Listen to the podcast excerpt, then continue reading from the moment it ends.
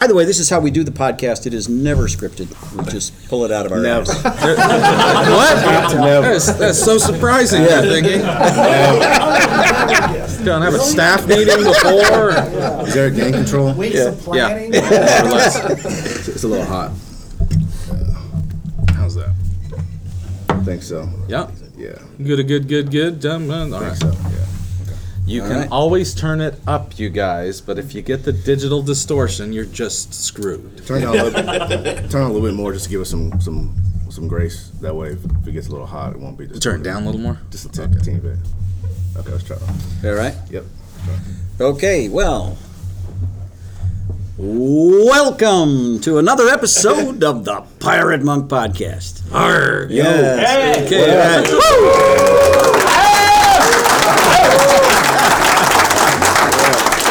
Oh man, and we are coming to you sort of live. We are Semi. yeah, semi live, Semi-live. and we are not high above the Mellow Mushroom. No, we're we not. are at the beautiful Lakeshore Camp and Retreat Center in Eva, Tennessee. It's Yeah. the another 48 hours of frankness uh, Samson Retreat. Got guys here from all around the country, all around North America. Do we have anybody from off North America this year? I don't think we did. No.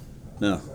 Would somebody like to lie about that? It'll make it'll make this seem spectacular. yeah.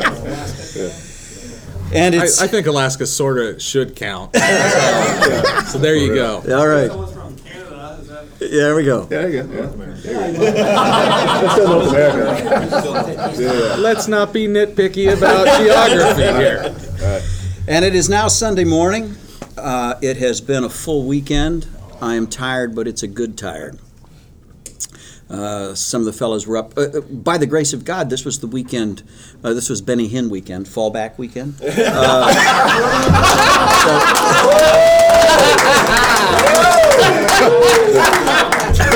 so, uh, That was good. That was good. That was good. so, so we uh, we got an extra hour sleep last night, Yeah, which most of us didn't spend on sleep. No. There's a lot of great uh, time around the fire, a lot of good conversations. Uh, I especially loved watching the guys from virtual meetings, uh, just enjoying the fact that they were in the same physical space.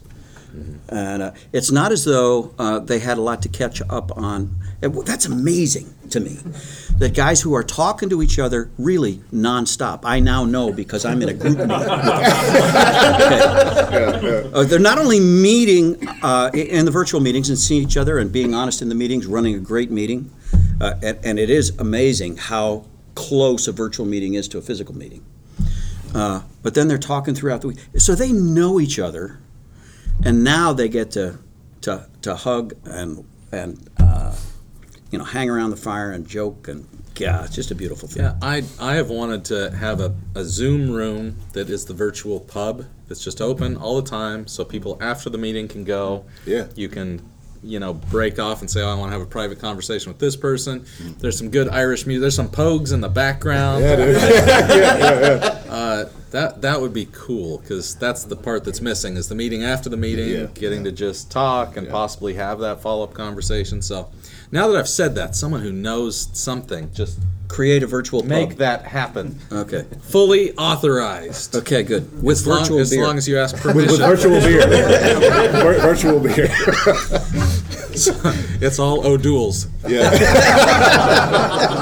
That's virtual. so, who want, did you have more preamble? Uh, well, I did want to acknowledge that uh, Jeff Schulte was here on Friday night and brought it hard. Uh, and then yesterday, the workshops were uh, just phenomenal. Aaron, you tore it up with that workshop on uh, on the Enneagram. It was, and I know now because I listened to your talk how you hate this public affirmation. At this, at this yeah. moment, yeah. Oh. So let- let's just lay it on by that. Mondo's an eight as well, so he's recommending something. We can turn back that way very easily. Uh, but for those of you that were there last night, you now saw the look on my face when Nate said stuff like that. I'm like, okay, go ahead, finish what you're saying, Nate, and let's move on with the show. Yeah, yeah. Uh, is Sam Black still here, or did they have to take off? They left it. Yeah. They had to leave. Okay, Sam Black was here from Covenant Eyes and did a, tr- a tremendous uh, presentation, really breaking down the cultural uh, threat that pornography poses, and, and then explaining the neurology, and then giving us uh, un- just illuminating the path out. I thought it was beautiful. Tom Ryan, wow, telling such a powerful story and bringing a challenge to the church last night and uh, and then the virtual guys. There was a lot of give and take uh, when Ben Cody and Jason Schuppert uh, did a tutorial here on how to set up and run a virtual meeting. And by the way, Ben has we're going to. When are we going to put up that tutorial video? How are we going to make that available to people so they can learn how to start a meeting and run a virtual meeting? We're talking about doing it on a YouTube channel. Okay, a Nice. YouTube channel. Nice. Cool. Okay. Nice. And if enough people do that, we'll start putting. We how many episodes we put up on YouTube with the, the podcast? You, the minutes you want, man. Well, I mean, I, I did like nine, I think, or Yeah. eight, maybe Yeah, four. we- I don't know. But it was time But intensive for you to edit all of It that. took a lot oh. more time for me, and then there was like 13 views. I'm like, yeah, nope, no more, no more YouTube. But if Well played. well played. but eights are so smart that they know when they're wasting their time. so, anyways, if if that becomes a thing, then we can put it back up. And it, it was a little easier when I didn't do the banter parts. It was just the interview. So, Yeah, Sure. yeah. if that's something you guys like would really like and actually use, uh, do let me know because we can do it.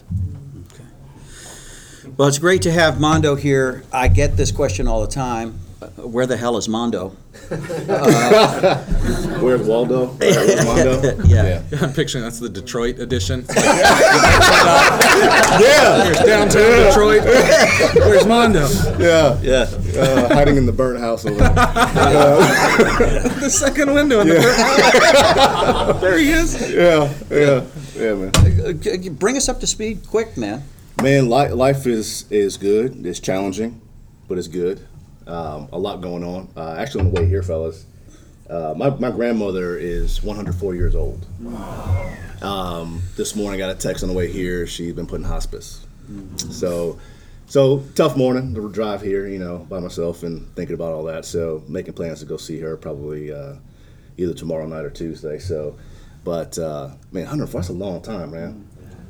That's a long time. So, you know, think, things are good. You know how it is. You, you find these sweet spots, and all of a sudden that wall comes.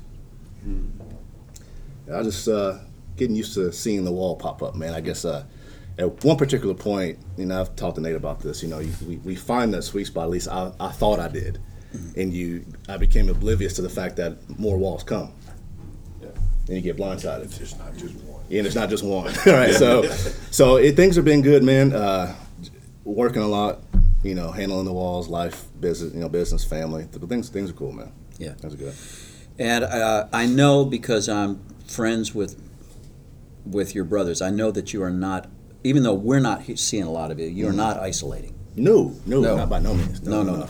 no. And you you know what I've been doing. Yeah, yeah. Uh, I've been in the trenches, man, with with men. Um, I haven't been isolating by no means. Yeah. And, and if I was, these two right here will call me out quick. Yeah. but been in the trenches, man. You know, with, with brothers and dealing with life. Um, there is one particular brother that I've met. No, well, actually, I, I met him via text message. Don't even know what it looks like. I don't even know if I know his real name. I haven't told you guys about this yet. Um, it came through uh, Christine, Mm-hmm. the, the Leahys. Mhm. And uh, it's been pretty fascinating to, to walk with a brother that I've never seen before. Uh, don't even know if I know his real name. I don't think I do, to be honest with you. Um, so that's been a journey. It's been going on for about three months. Yeah, and I'll, I'll unpack that later. That's a long thing, but but it, it's it's pretty cool, man. I've been in the trenches with him and some others that you know of, and and uh, it's it's it's been, whew, but good. You know what I mean? Yeah. Yeah. It's been it's been been tough. A lot a lot of spiritual battles, a lot of mental battles, in rocking with men, and and a lot of what the hell moments. Um, but fighting can't stop, right? Fight, man. Can't quit. Got to keep going. All right. Well, Go ahead. let's do it like this. Yeah, let's do it. Uh, let's move that chair more to the front. Yep. So, if you have a question, it can be about Samson stuff, your group, podcast, uh, personal stuff about Mondo's life. What? So just come and ask your question on this side, so it gets picked up in the mic. Oh yeah, and there you then, go. Thanks, man. Thanks, John. Then we'll answer it. Last year there was lots of good thoughts and questions. So This was good last Or time. yeah, comments. or com- well, do we want comments? I don't Yeah. want to hear what people think. I just want to affirm you. A moment, a moment of sheer honesty. Yeah, Yeah. So no no limits. yeah. Who's first? No limits. Yeah. Come on up. That's good.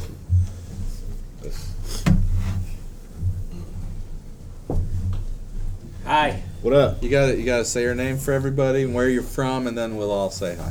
All right. Well, I'm Daryl.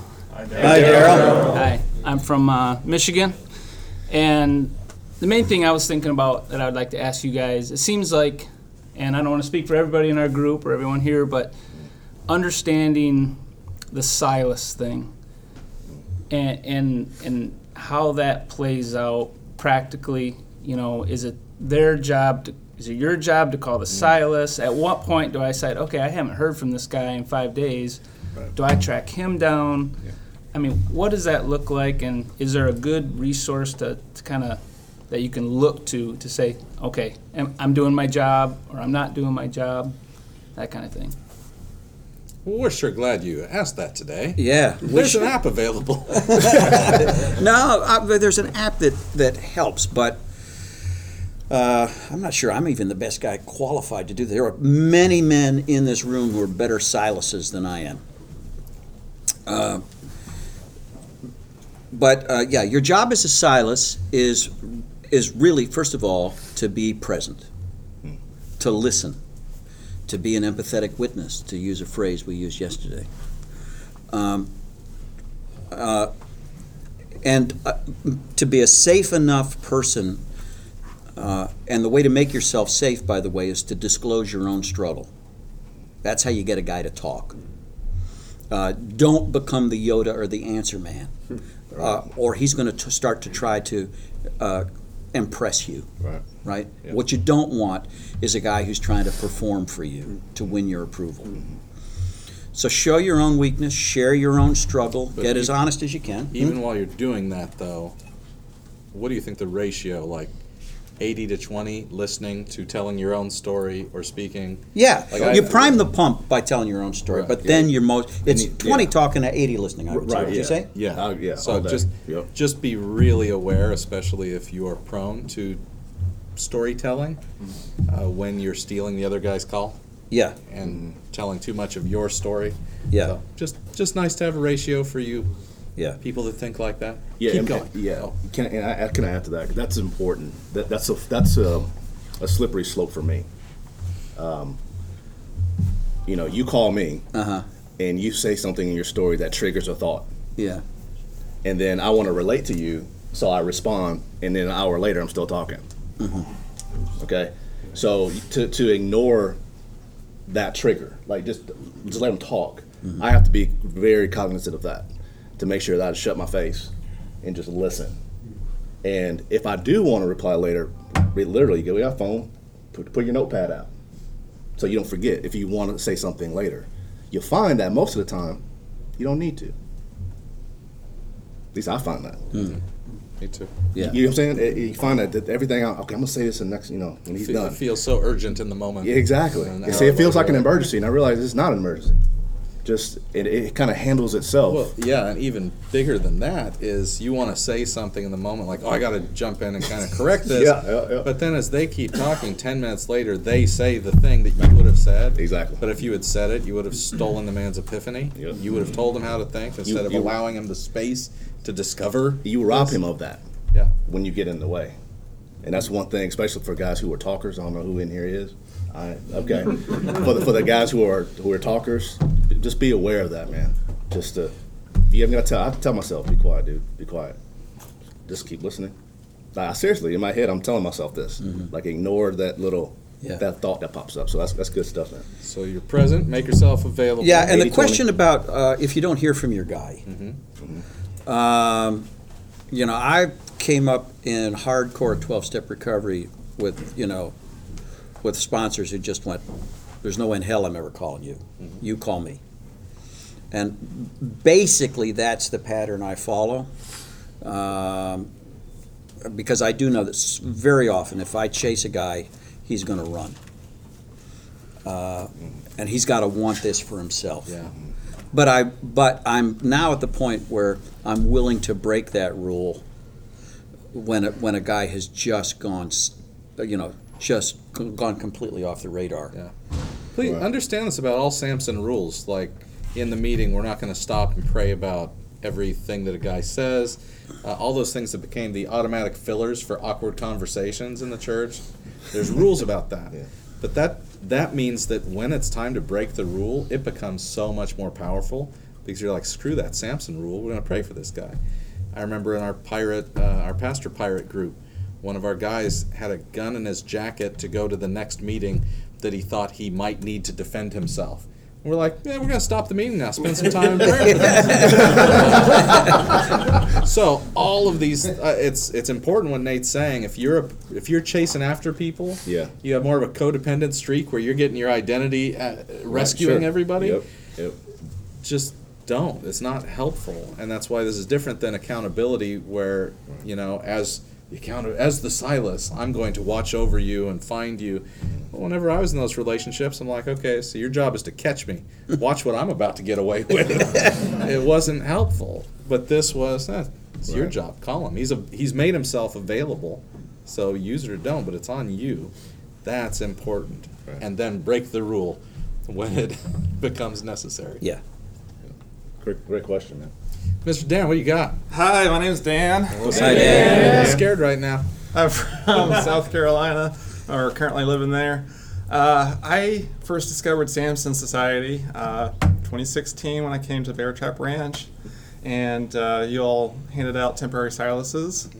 And uh, my Silas, who was there at the time, has been my Silas ever since, and it's been a very fluid relationship. And uh, it's been really, really good for us. And um, I just am really appreciative about him. He actually couldn't make it here uh, today, but uh, I promised I'd drop his name somehow. Uh, Mike Page. All right, Mike. What's up, Mike? You owe him five bucks. So uh, that's all I got. Thanks. you guys Dan. are doing a great job. Thanks, man. Appreciate it. Before you ask your question, you can sit down though. How many of you have ever wondered about co-silasing with someone? Like, oh, we'll Silas each other. That comes up a lot, but I haven't heard for a while. Okay, do you want to respond to why we tend to not co-Silas? That there is one person that's silenced for another man. Go ahead. Explain it. I'm not sure I'd get it right, and I have an idea that uh, that you have thought this through very clearly. Okay. Uh, I haven't. I've just I found that this comes up a lot because I think we try to sh- shortcut a little bit. Yeah. Like Sure, instead of me having a Silas and me being a Silas, we can just get it all done in one call. Yeah. I've found that's not great because a you lose the whose job is it to be motivated for Yes. this. Yeah.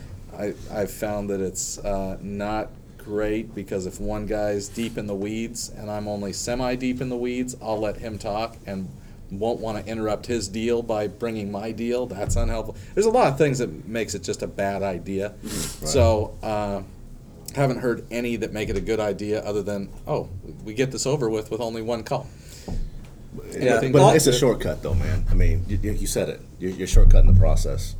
Um, yeah, that's scary. The thought of that, I've never done it, um, but the thought of that is scary. well it's Like only, the- it's only legal in California yeah, it's, it's scary, man. I mean, because I, I I think about I think you know Nate's been my Silas, and and I just the thought of us doing that scares the hell out of me. like, I mean, you know, you know what I'm Yeah, saying? yeah, like, yeah, it's yeah. just I don't I don't know. Mm-mm. all right I have seen it. I have seen it work once. I have seen it work once well when we had two therapists in the group, uh, and it was really tricky for them to be calling anybody else. Okay. And they're trained therapists, So they they co-silenced each other. So other. they at work. established their boundaries and Yeah, worked it's- them. Great. Well, just for those of you that had the question, go. All right. Okay. Hi, I'm Steven. Hi, Steve. From Columbia, South Carolina. Um, Nate, when I was reading your book, uh, something that really stood out to me that I wish you had uh, even said more about was call no man father. Oh yeah. Because that's really been an issue. And, and with the Silas thing, it's like it's one or the other. Either you know you're down below, or you're a father figure. And I'd like to hear from all three of you how you navigate that when when your window for brother is so small. It's got, it's like how do I do brother? Yeah. So. Great question. Man. Yeah. Yeah, it's amazing. I, I did that for so many years myself, and I think I wrote about it in the book where, uh, you know, I had this antagonistic relationship with my own dad, broken relationship with my own dad, looking for a surrogate father, but at the same time having such ambivalent feelings toward father that I'd find somebody, and if he didn't fail me fast enough, I'd shoot him and go on to the next one. Um, now it's weird because I'm an old guy suddenly with white hair, and I and I can feel myself at times, guys wanting to put me in a father role. Um,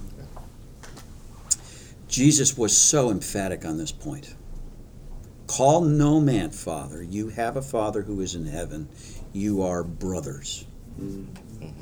That's another reason why um, I try to make it a point when I'm talk, when I, especially when I'm with younger guys, is um, I try to jump, leap off that pedestal as quickly as I possibly can. And I also try not to give too much fatherly advice. Um, it, it takes a stretch. And for those of us with daddy issues, and most of us have daddy issues, um, that that father role is going to want to intrude into the relationship, and we have to be conscious of it a- and defend against it. Just be aware of your own hearts too. There are roles that each of us, secretly or not, love to play. So for some people, when they start getting that father energy coming towards them, oh, you want me to be your father? It's like it, it can be a little high for you. I have other roles that I, when I get in that situation, I'm like, get the buzz. Be aware of where that is in your life so that you can step away, that you can realize you're you're adding a notch to the pedestal and climbing up. Um, it's it's just not a it's not a good thing for your heart or the other man's heart. Do you think, it's kind of a piggybacking off your question, your response? Do you, do you think age is, plays a factor in that though? Because you you alluded to that. Yeah. Do you think that you know an older gentleman, you know, Silasing a man who's 20 in his twenties or thirties and you're fifty or sixty? Do you think that? So I'm asking. I guess I'm asking you. What, what, how do you think that plays into it? Yeah, I think it can, and this is why I I get I get such delight when I see people going against this. When an older guy picks a younger guy to be his Silas, That's awesome. Ah, flipping it. Okay. I yeah. freaking love that. Okay, yeah. yeah. I would just warn against the danger doing uh, when I was serving in the college church. I regularly came across guys that were trying to be that father figure when they were in their early 20s, mm-hmm. um, and they didn't even realize they were doing it, but they were constantly stepping into people's lives in ways that just uh, it felt awkward to me and I think other people. So Yeah. Mm-hmm. I don't think it is always age dependent. Okay. Mm-hmm. Okay. I, I, just, I was kind of just hovering in my head, man. I Yeah. thought that. I think that's something to think about Yeah. Um, because that's a sensitive thing. You know, I, I, I know of one particular gentleman. He's he's 24, um, no dad, and he, he's pursuing me. But the way he's pursuing me to Silas him is he's he's looking for a father figure, and I, and, I, and honestly, God, I don't know what to do with it.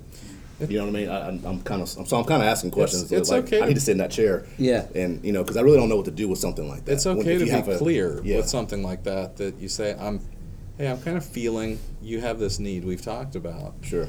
Um, tell tell me what you're feeling. Let them try to explain it because Sure. maybe you're wrong. Mm-hmm. But then just to say, all right, dude, I get that, and I love you, but we're gonna be brothers here. Yeah. I can't replace your father. I'm not supposed to, but we're gonna find our father in heaven.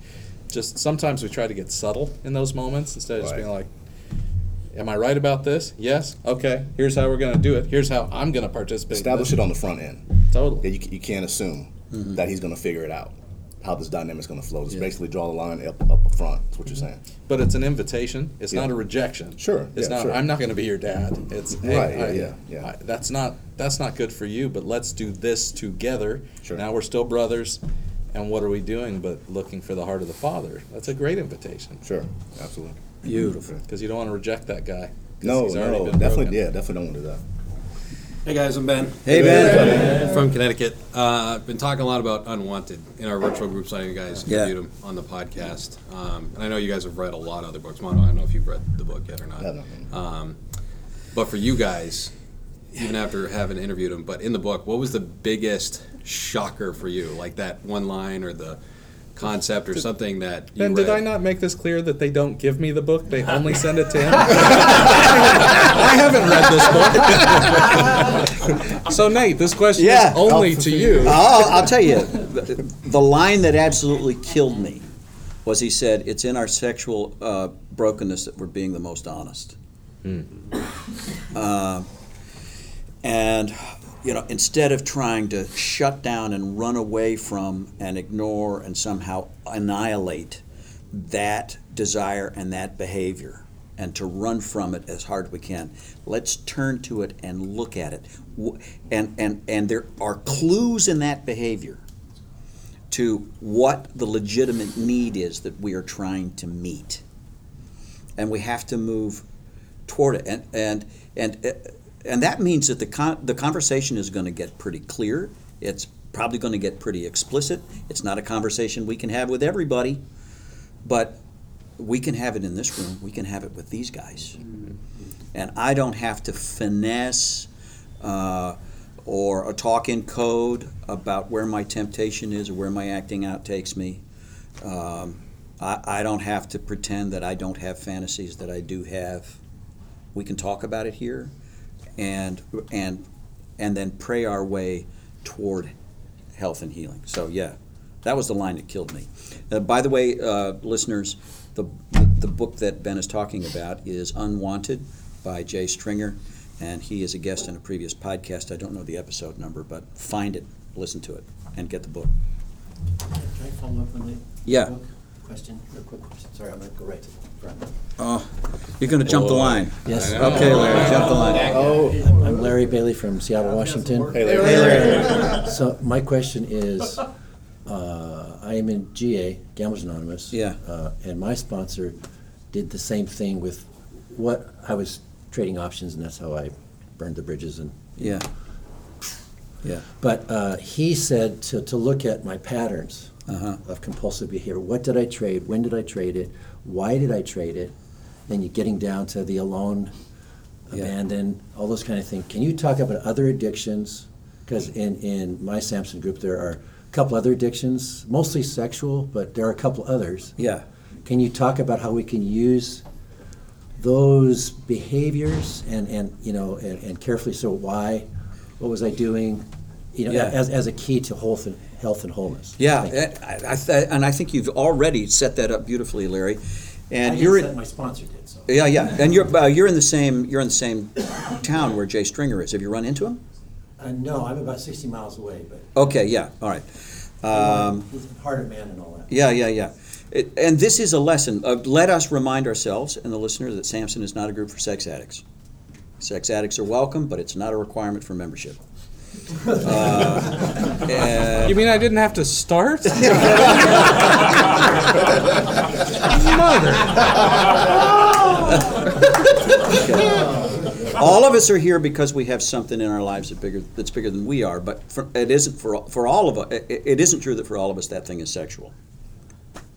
And so we got to make sure all. But here's the amazing thing: we addicts all share an inner architecture, and these, especially process addictions. So so so porn and internet addiction, which doesn't have to be an addiction to pornography, and uh, gambling and uh, uh, eating falls into that same category. Uh, probably the closest thing to the experience of a sex addict is an overeater. Uh, and we can, and I've, I've been to groups, I've been to one group that was almost all overeaters, Samson guys. So uh, it was great. We had a fantastic meal, and then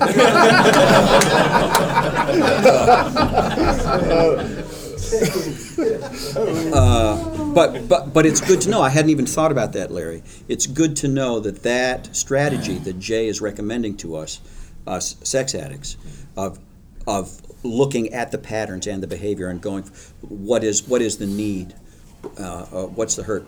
It's it's enlightening for me to hear that that works as well with somebody whose major problem is is risk taking. Yeah. Hi, I'm Alex. Hey, Alex. From Michigan. Um, and I, I know as I um, talk to family and friends that have uh, middle school age children that are entering into you know pornography use and sexual brokenness, that I'm afraid that anything I say is just going to cause harm. And I'm curious how how do I avoid harming by talking to you know my family and friends who are the parents. So what do you what do you mean? children. Give me more on what you mean by that. Whatever you say, being what? Uh, if I share my story, how I've gotten help, and that if you try to apply anything that I just said to you know a 12 year old's life, that it's just gonna like hurt them. By sharing If- with the parent. Like, how do you yeah, sharing with the parent. and then if they enact any, I don't know, if if they look at the model of, oh, well, Alex goes to groups. Uh, Alex has, you know, done this various uh, confessions with people.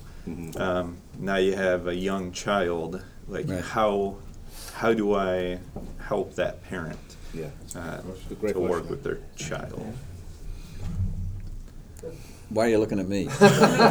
I'm still so you're wanting to help another person who has middle school kids on how to face the realities of porn for their kids while being honest about their own stuff. Is that Where they have not, the parent uh, may not have gone through any of this, but their child is. And Oh, so they yeah. see So me the as parent's not necessarily on a path. Yeah. Yeah. The parent's just being a parent. and Parents not clued in. You're sitting Yeah. there going, "Hey, you may not know this, but your kid is in uh, in dangerous water." yeah, that's Right. so Yeah. how do you know these parents in this Um, Yeah. completely hypothetical situation? Yeah. Close friends. Okay, so they're close friends. Yep. Yeah. Close- okay, close that's that's really important.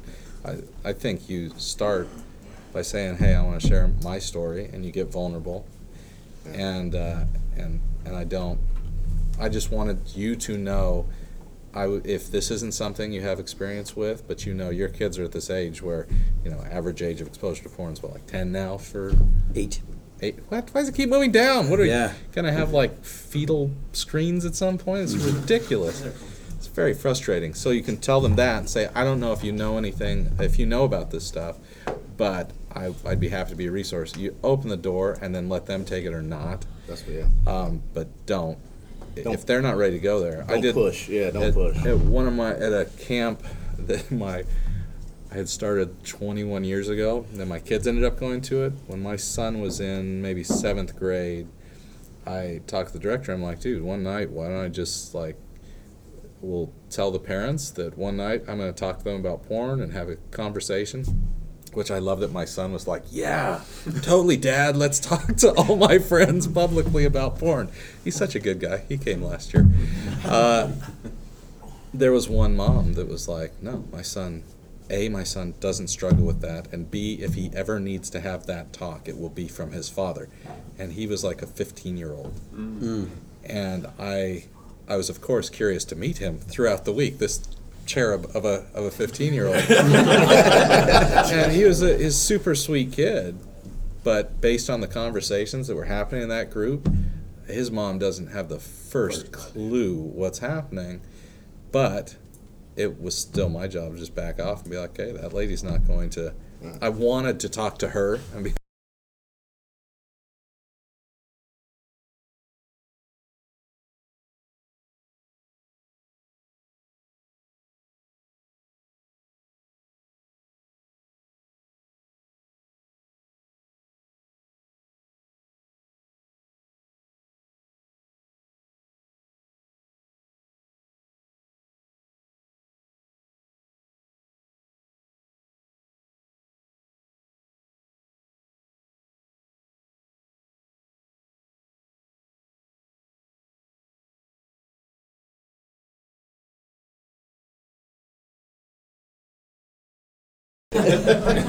Well, hang on a second, hang on a second, we got Okay, recording good. problems, It was- technical difficulties. The marker's wrong, so it stopped. It went, we're, we're good though. We're good? Are we good? Yeah, it- It, it basically cut your last sentence off.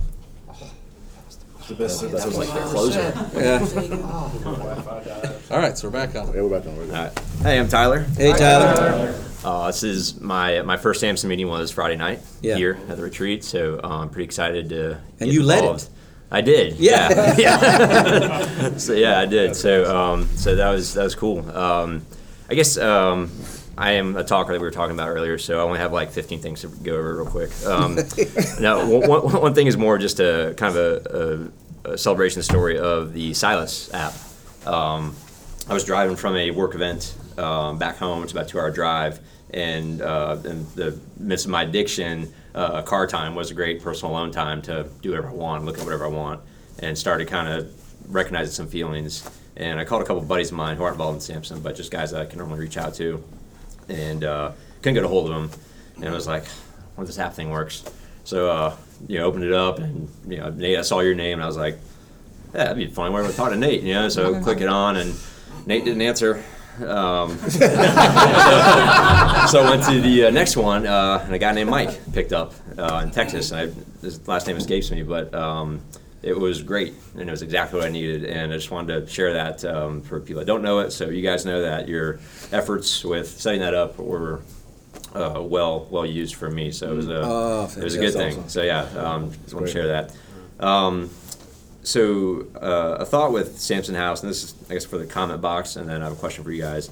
Is um, when I disclosed everything to my wife, I was uh, pretty immediately asked to leave, and so I was in the situation you talked about, and um, uh, it was hard to try to figure out who to call because nobody knew my story. No one did. I told my closest friends, and um, and so I had some friends in town that my first friend from fifth grade, I would have called him, but I was like, ah, his wife's there, his kid's there. I don't want to be there with that. And I called my buddy who uh, is another close friend who's single. Um, his kid is older, and he came pick me up, uh, just you know, block from my house. Um, but is it possible to maybe set up something where like uh, an available, you know, pirate monk in the area that just might have a living situation where they have room um, to to let somebody, you know, moments notice. Yeah, I got a bedroom. Come stay with us. You know, that's that's a good situation. That's a great idea. So I don't know, That's kind a of great a idea. Samson B and B kind of thing. Yeah. Yeah. So, um, little Airbnb. yeah, Yeah, yeah. yeah. Yeah, yeah. There you go. yeah, yeah. Um, so uh, yeah, that's that. But then um, kind of uh, I didn't think about it until uh, Alex just asked about the kids, and um, I have a seven-year-old son, a two-year-old daughter, and I know one day I need to share my story with them. Uh, my son was this is just last year, so he was he knew I left, and I was out of the house for like three four weeks, and um, you know I need to tell him about my story and what does that look like? I'm sure there's no script to it, but any thoughts, any um, age uh, that probably good to start talking about it. Um, just kind of open floor to hear your thoughts on that. What do you think? Thanks. Thanks. Thank you, Tyler. Thank you. I I think kids lead the conversation. Yeah. We have to be aware. It's it's sometimes subtle, but the kids are showing what they're wanting to hear, needing to hear. Sometimes it's through their acting out, and you need to make your story part of that. And I think it's always different with the level of detail. There's not a Sure. you know it. If you get too used to sharing all your detail with other guys, then you start to jump into that with your kids, sometimes inappropriately. Um, so I, I really think it's a case by case thing, and really paying attention to the cues. Obviously, with my son who's adopted, I'm constantly watching. Like, when is it time to talk more about his birth mother? Her pictures up in the house, it's like she's there, but he's not. So it's, there's a lot of these issues with our kids, and I think we just have to pay attention and know that we're going to be wrong, and then we're going to try to do our best to make amends for that. And that's my thought. Yeah, I like that. Um, I have a response to that, man. One thing that I've done with my kids, um, I've attempted to do, and I, it's working out pretty good. I think. I think we'll find out in years when they're adults. but um, I have two girls, and one one fear of mine was I did not want them to become adults and look at me and say, "How come you never told us?" I I, I, go, you know, in time, and I think whether I'm on my deathbed or where we're having dinner and they're getting married, whatever it is, I just never want them to ask me, "How come you didn't say anything to us? How come you didn't tell us the truth?" So from a young age, age appropriate, mm-hmm. I knew I was skating on thin ice, but I told them my story when they they they poked. They will ask little bitty things, and you know what they're getting at. Mm-hmm. You feel it. You, you know what they're getting at. But at age appropriate. So the best way I can describe it was I would present like a coloring book, a, a wireframe, no vivid colors, just kind of cliff notes to the story. It's the same story, but not with all the gory detail. Mm-hmm. As they became older, and they would poke again, I color one piece of the picture. Same story. I tell the same story again, color one piece of the picture. They get a little older. Okay. Same wireframe, color another piece of the picture. See, it's great. And it's no big download. Like here's yeah, the big it's not a big conversation with download. I'm just I'm just coloring a piece as they get older and they can they can comprehend what's going on. Now, what I didn't realize is the how safe they they became to ask. And now they ask questions with a smile on their face. It messed me up. but like Zoe asked me, she asked me questions, and she was like, "So, Dad, so tell me about such and such with Mom." I'm like, "Okay." Go back to the wireframe. Mm-hmm. Okay, this part hasn't been colored in. Color that in. Oh, okay, that makes sense. It's fascinating, man. Mm-hmm. I don't know if that, like, again, that's something I've been experiencing. Borrow it, chew it up, spit it out, whatever. But there you go. I mean, that's that's what I've been attempting. Is it perfect? No. Have I dropped too much in color? Too much? Yeah. Mm-hmm. I say, oh, oh, ignore that part, outside the lines. come back, come back in, and leave it alone. And then when they poke again, and it's always in the car. Why is it in the car, man? why is it in the car? You hear that question from the back seat. You know? So, I don't know why it is, but maybe that, that can help a little bit, man. So, Good. Good for me, Brother Grady. What's up? Hey, my name's Grady. Hey, Grady. It's like gravy, but with a D.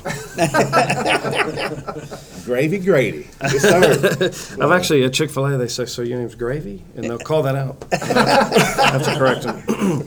um, uh, quick comment: I love the women to women group, and um, my wife's just been absolutely chomping at the bit for any kind of thing like that. So I think that's amazing. Um, my question. Oh, by the way, that reference for our listeners is that Oh, yeah. Is that uh, through the virtual meetings, uh, the wives of Samson guys have started to get together with meetings of their own. Are- Are you hoping they go back to calling themselves chick monks like they did? in their days?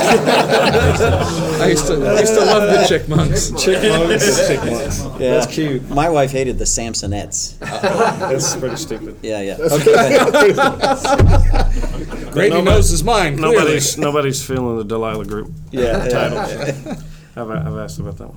Uh, okay, so my, my question was addressed a little bit already um, with the Jay Stringer um, kind of opening the door Yeah. on that. I haven't read his book. I don't follow him too much, but I read an article that he wrote. And um, so, what has helped me in my recovery is his his concept of finishing your fantasy. And so, f- f- in in your mind, it's this little snippet of a story. And what he kind of says is walk through it as if it really happened and, and watch the pain that, that you disassociate, you know, if those moments were to be real. Um, and that's kind of what you said. He, he, he kind of talked about you walk that road. so I guess I can kind of, instead of just sort of opening the door on that, I want to kind of narrow it down in um, maybe some methods, asking about like how you guys have done that. I, I personally have done that kind of alone, just thinking, and it had a huge impact, but I haven't really done it in discussion with anybody. It sounds like you kind of said you've done some of that. So just anything along that line of where have you found success in like facing the music instead of just run away, throw a Bible at it, Yeah, something like yeah, that. yeah, yeah, yeah. Good question. Um, yeah, and that's a great you know, strategy was recommended to me early on in recovery. Uh, you know, that, that was uh, play the t- play the whole tape, play the tape forward. Where does this story goes? Go. Uh, when I get home this afternoon, I'll be meeting with somebody who uh, has made plans to, you know, ab- abrupt plans to leave their marriage and get with somebody they've met online, and they've got a plane ticket and they're going to go the whole strategy of my conversation is going to be let's play the tape forward. Um, and uh, what I'm hoping is that when this person, and I'm, and I'm hoping this person will do the talking. Uh, I'll try to set it up and let that person talk. Sometimes when we hear it come out of our own mouth, then it gets real.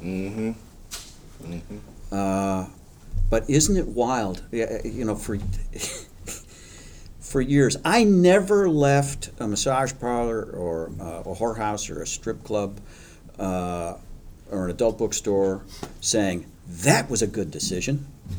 Uh, man, I just feel so much better. Never left that way. Um, but would some would but would be drawn there like a moth to a flame. But would not think through, wouldn't play the tape ahead, what I was actually buying. Right. Yeah. Mm-hmm. There's this is important coming back to what we were talking about earlier with the judgment and mm-hmm. not lying about it. Mm-hmm. If you're in that conversation with somebody else or you're trying to talk about it, the feeling's overwhelming that this relationship that she's that they are going to go do is a good idea. Um, and it will be fun. It would be crazy fun for that weekend. And so, in the conversation of playing the tape forward, you don't have to Christianize the. So, step one is this is probably going to be incredible. Mhm. Because step two and three, when you have to say, and then you're going to look into your kid's eyes as you are packing your shed. I'm not going to believe that if you've already lied about the fun part. But let's be honest about the whole thing. And I find I am more receptive and others are more receptive. You're like, yep, sure. If if sin and destruction wasn't fun, we wouldn't be here this weekend. Sean. It's good. Good stuff. Hey, I'm Rocky. Hey, Rocky. Hey. Long time listener, first time caller. um, I loved what Schulte said this uh, last uh, Friday night about if I tell the truth about myself, those that are good for me will move toward towards me. Those that aren't will move away from me. And uh, when I first started recovery, it actually came from a, a group of guys in my church that the Holy Spirit moved, and then we went out for a series of many men's retreats. And one guy that knew recovery, he facilitated, and people told their stories. And it was a strong group. Now all these guys have drifted. Um, I know some have gone into crisis time, and God's really putting it on my heart. But I was scared to death that time. I prayer walked that barn that night before I told my story. I had so much shame. And then even getting back into recovery, uh, the fir- uh, I went to a newcomers meeting with Tom virtually that morning, and it was a Monday morning, and I came to my first Samson uh, at the Franklin meeting on Monday night.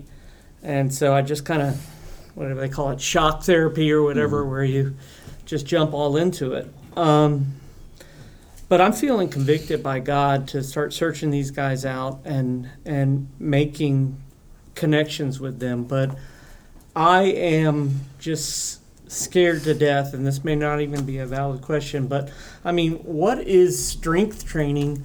You know, bravery training that you guys have done in the past, or how have those times where you've been deathly afraid to share the truth about yourself? How did you get beyond that? And I'll hang up and just listen from here.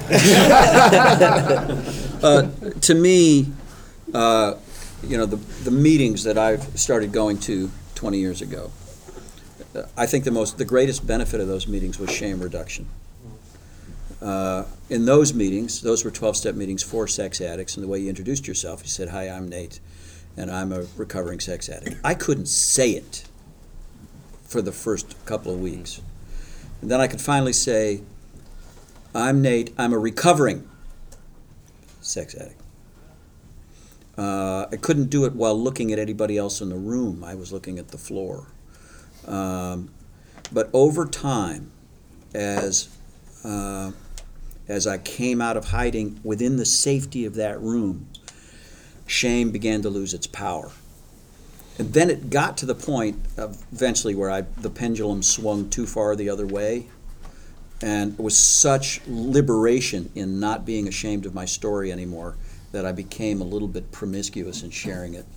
Uh, and you know, at the t- the tiniest tiniest indication that somebody might listen. So we'd go to somebody's house, and Allie would go, "Please, Nate, don't tell them you're a sex addict." And ten minutes later, I've seen an opening. Nate, Nate the share slut. Uh, but but after a while, Allie stopped asking me not to say it because she saw what happened time after time after time. She was anticipating awkwardness and rejection. Might have been some awkwardness, but what she saw was guys coming hard in my direction. Uh, so I think the courage comes, you know, we take it in steps. Shame is a powerful thing, and there is a screaming voice inside or outside that says, You can't say that. You can't tell your story.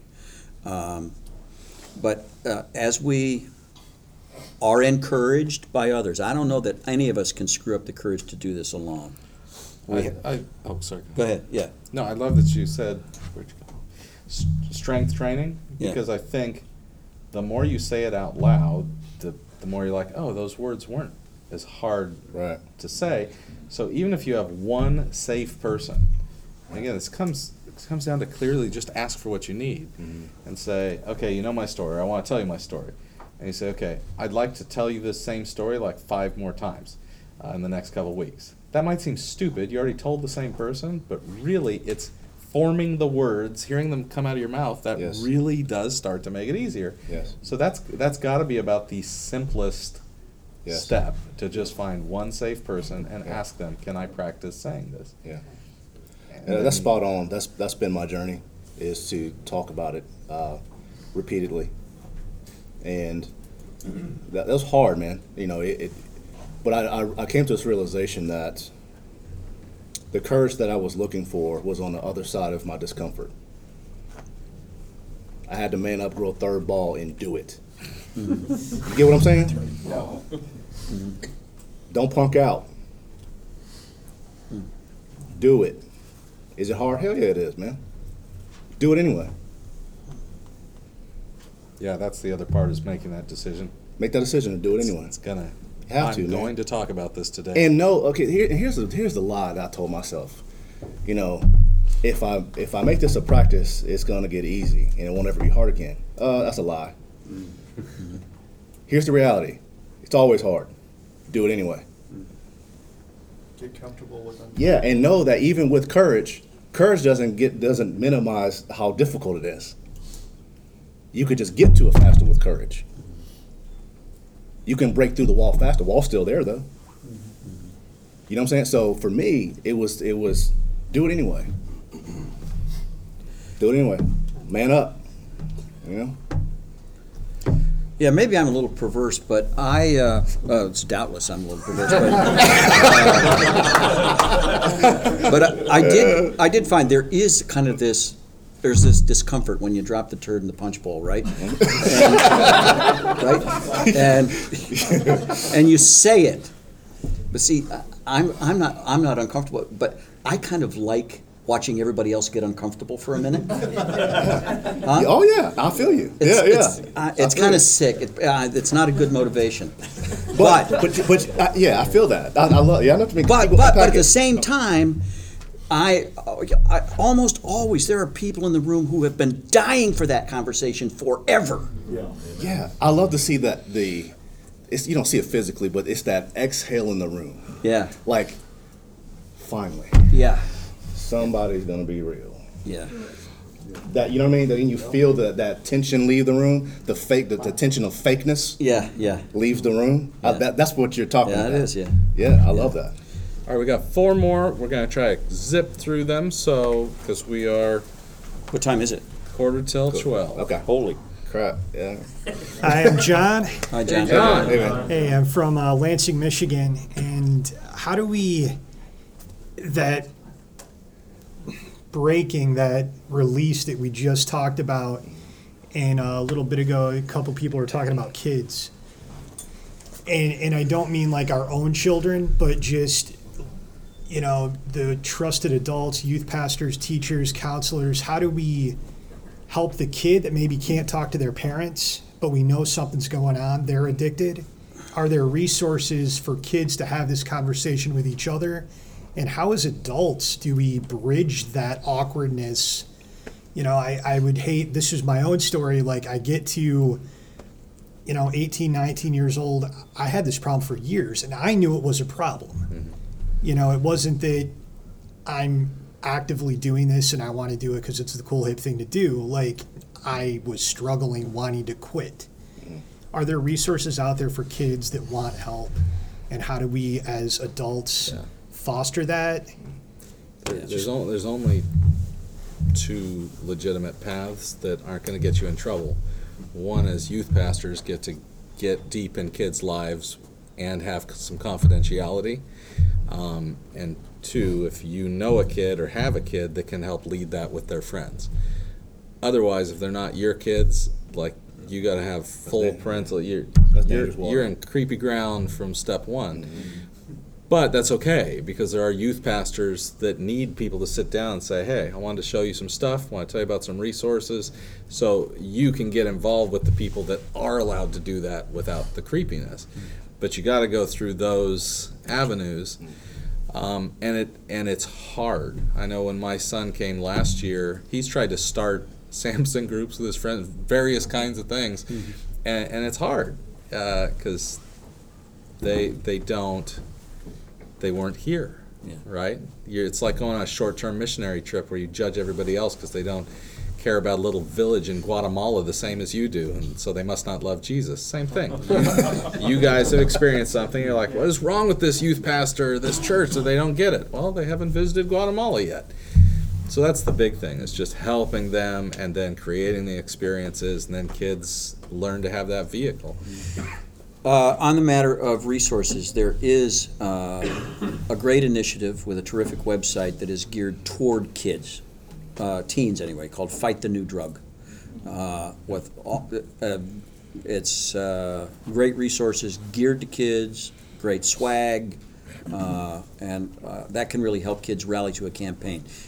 Teenagers are tend to be idealistic. They need a purpose. They need a mission. Fight the New Drug is a great mission. But the straight up Samson meeting has worked for my son and his friends in their various forms. Oh, they, yeah? They even let one of the moms stay while they were doing it. They're like, yeah, we don't care. And then they talked about crazy intimate stuff. I, she called me. She's like, our kids are weird. yeah. So, anyways, it, it I think Yeah. just Samson stuff's a good resource. But I agree, purpose is big. All right, come on.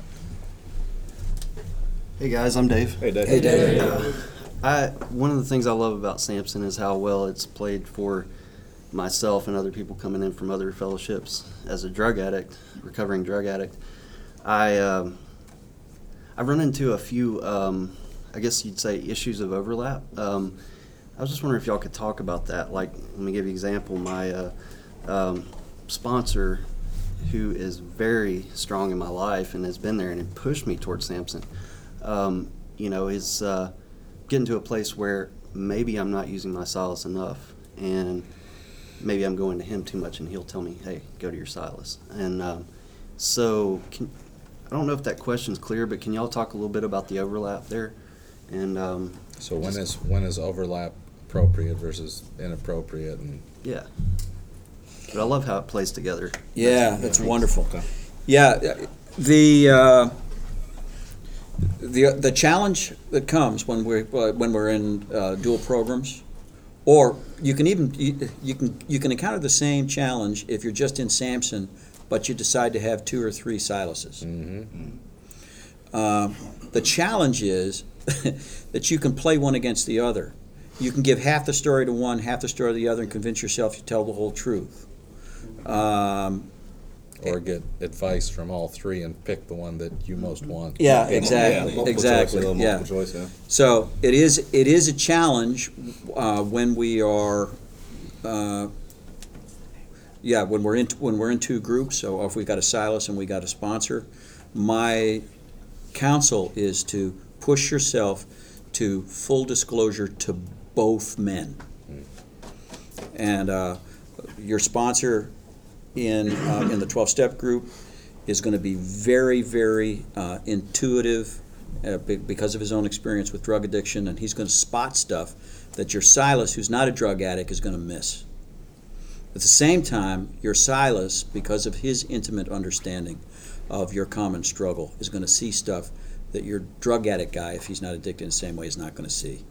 So you just got to, it's, it's full disclosure to both men. So the simple very difficult answer to your question is. You have to know your own heart in this and see where you're using this to hide versus the overlap is just awesome because these are more people that Yeah. know the full you. But that's totally up to you. Nobody else gets to give you rules for that. That's great. Thank. Cool. Hi guys, I'm Jason. Hey, Jason. I'm from Anonymous Place. No, I'm from Wisconsin. um, I, w- I don't have a question, but I want to give a shout out and I want to give a challenge. Uh, first of all, I want to say thank you to Matt Dobschutz for Oh. introducing me to Breaking Free Virtual Summit, Uh-huh. which introduced me to Nate Larkin and Samson Society. And you guys are saving my life. Mm. Um, I was suicidal uh, back in May, and God said, You have to work on this shit. And God taught me through uh, abuse and recovery group that was part of that. I need connection. Mhm. Connection is key to recovery. Without that, I wouldn't be here. And I'm part of the virtual group. Mm-hmm. And those guys, they have no idea how much they mean to me. To jump on the chat, to jump on a meeting, to my Silas, I talk to every single day.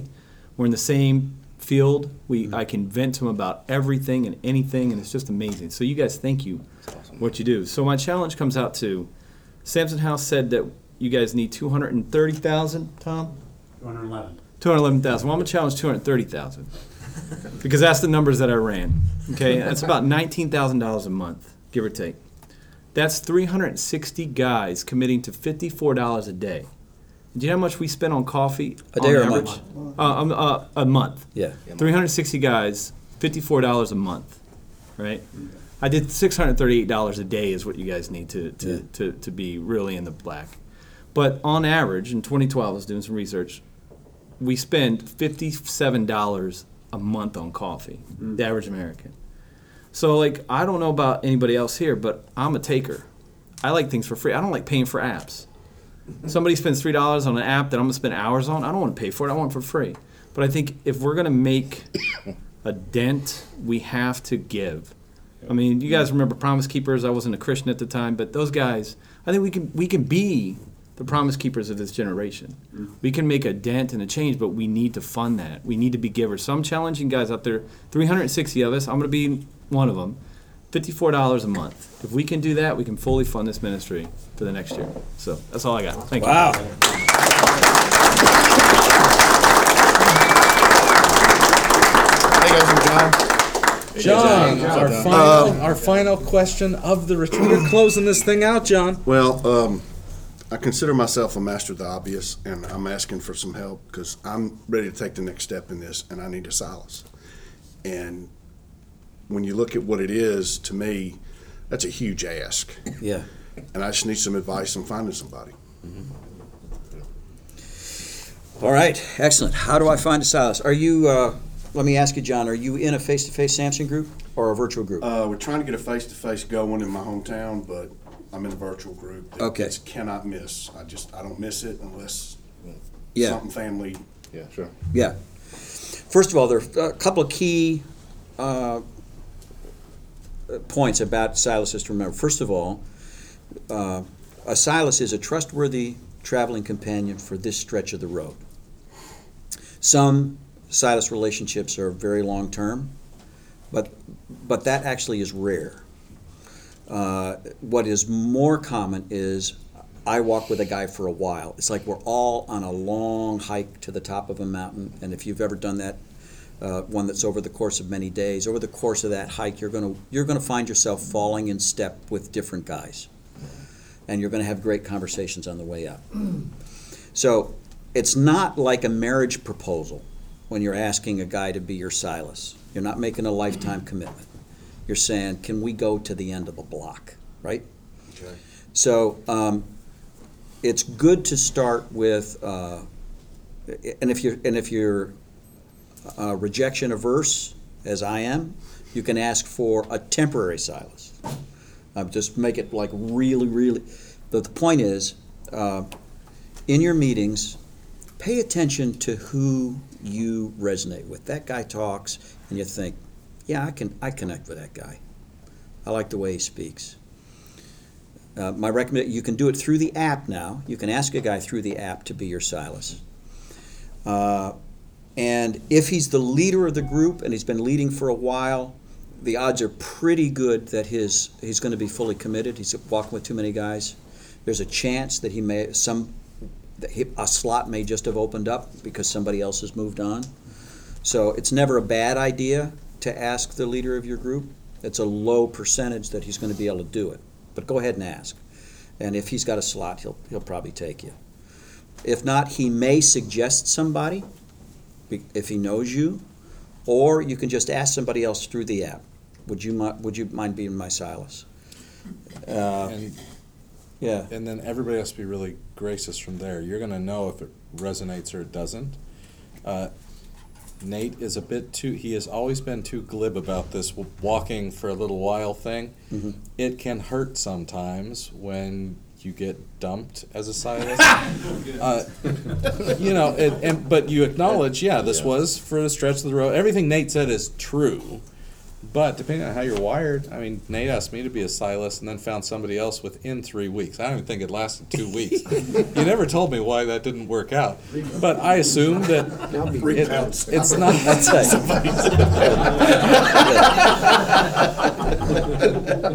but I didn't feel like, oh, Nate doesn't like me. I've had I had a Silas that was one of my best friends, and he was too damn nice. I needed someone that had a little more punch. I'd talk about things and be like, mm-hmm, that's that's great. that's great. Kick me in the nuts here. I need I need something. So I fired him, and he's still my best friend. So we need to be gracious and not make a bunch of assumptions, but it's it's tricky. It is tricky, yeah, yeah. But Okay. it's also absolutely essential. Uh, just going to meetings, as good as they are, won't get us where we want to, where we want to go. And I think what Nate's telling you and others is don't be afraid to just step in. If Yeah. it's not a good fit, find somebody else. This, this isn't a big deal. Um, Because really, it's Jesus in the relationship that makes it. You know, we just we get another guy. That other guy is going to be messed up too. We're going to trust that Jesus is going to be in those conversations because His promise was, when two or three of us are gathered in His name, He's going to be there.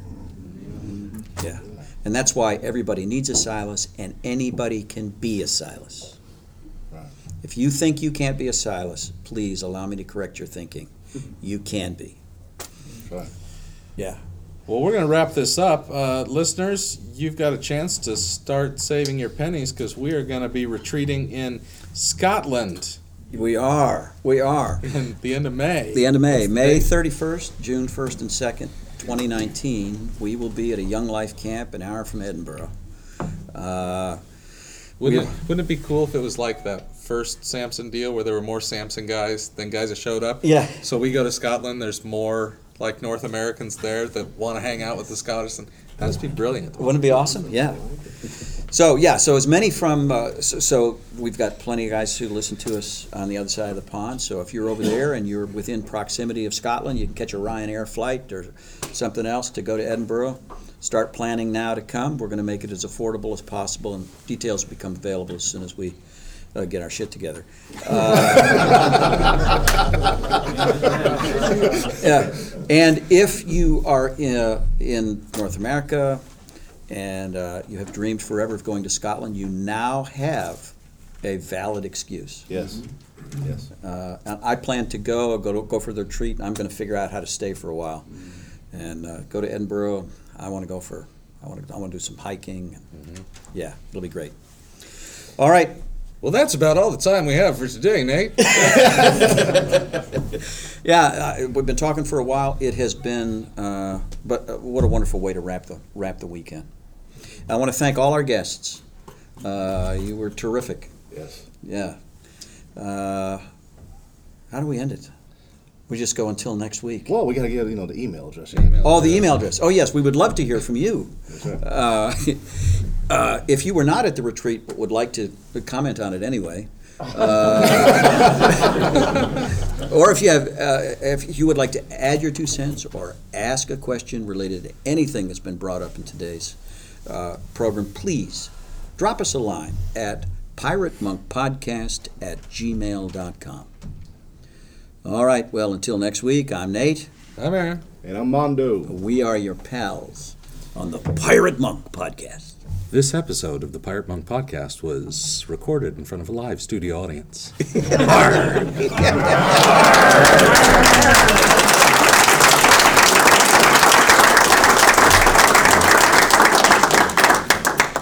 Excellent, guys. Now, uh, is your clock wrong? Is it really? It's 11. It's 11, it's not 12.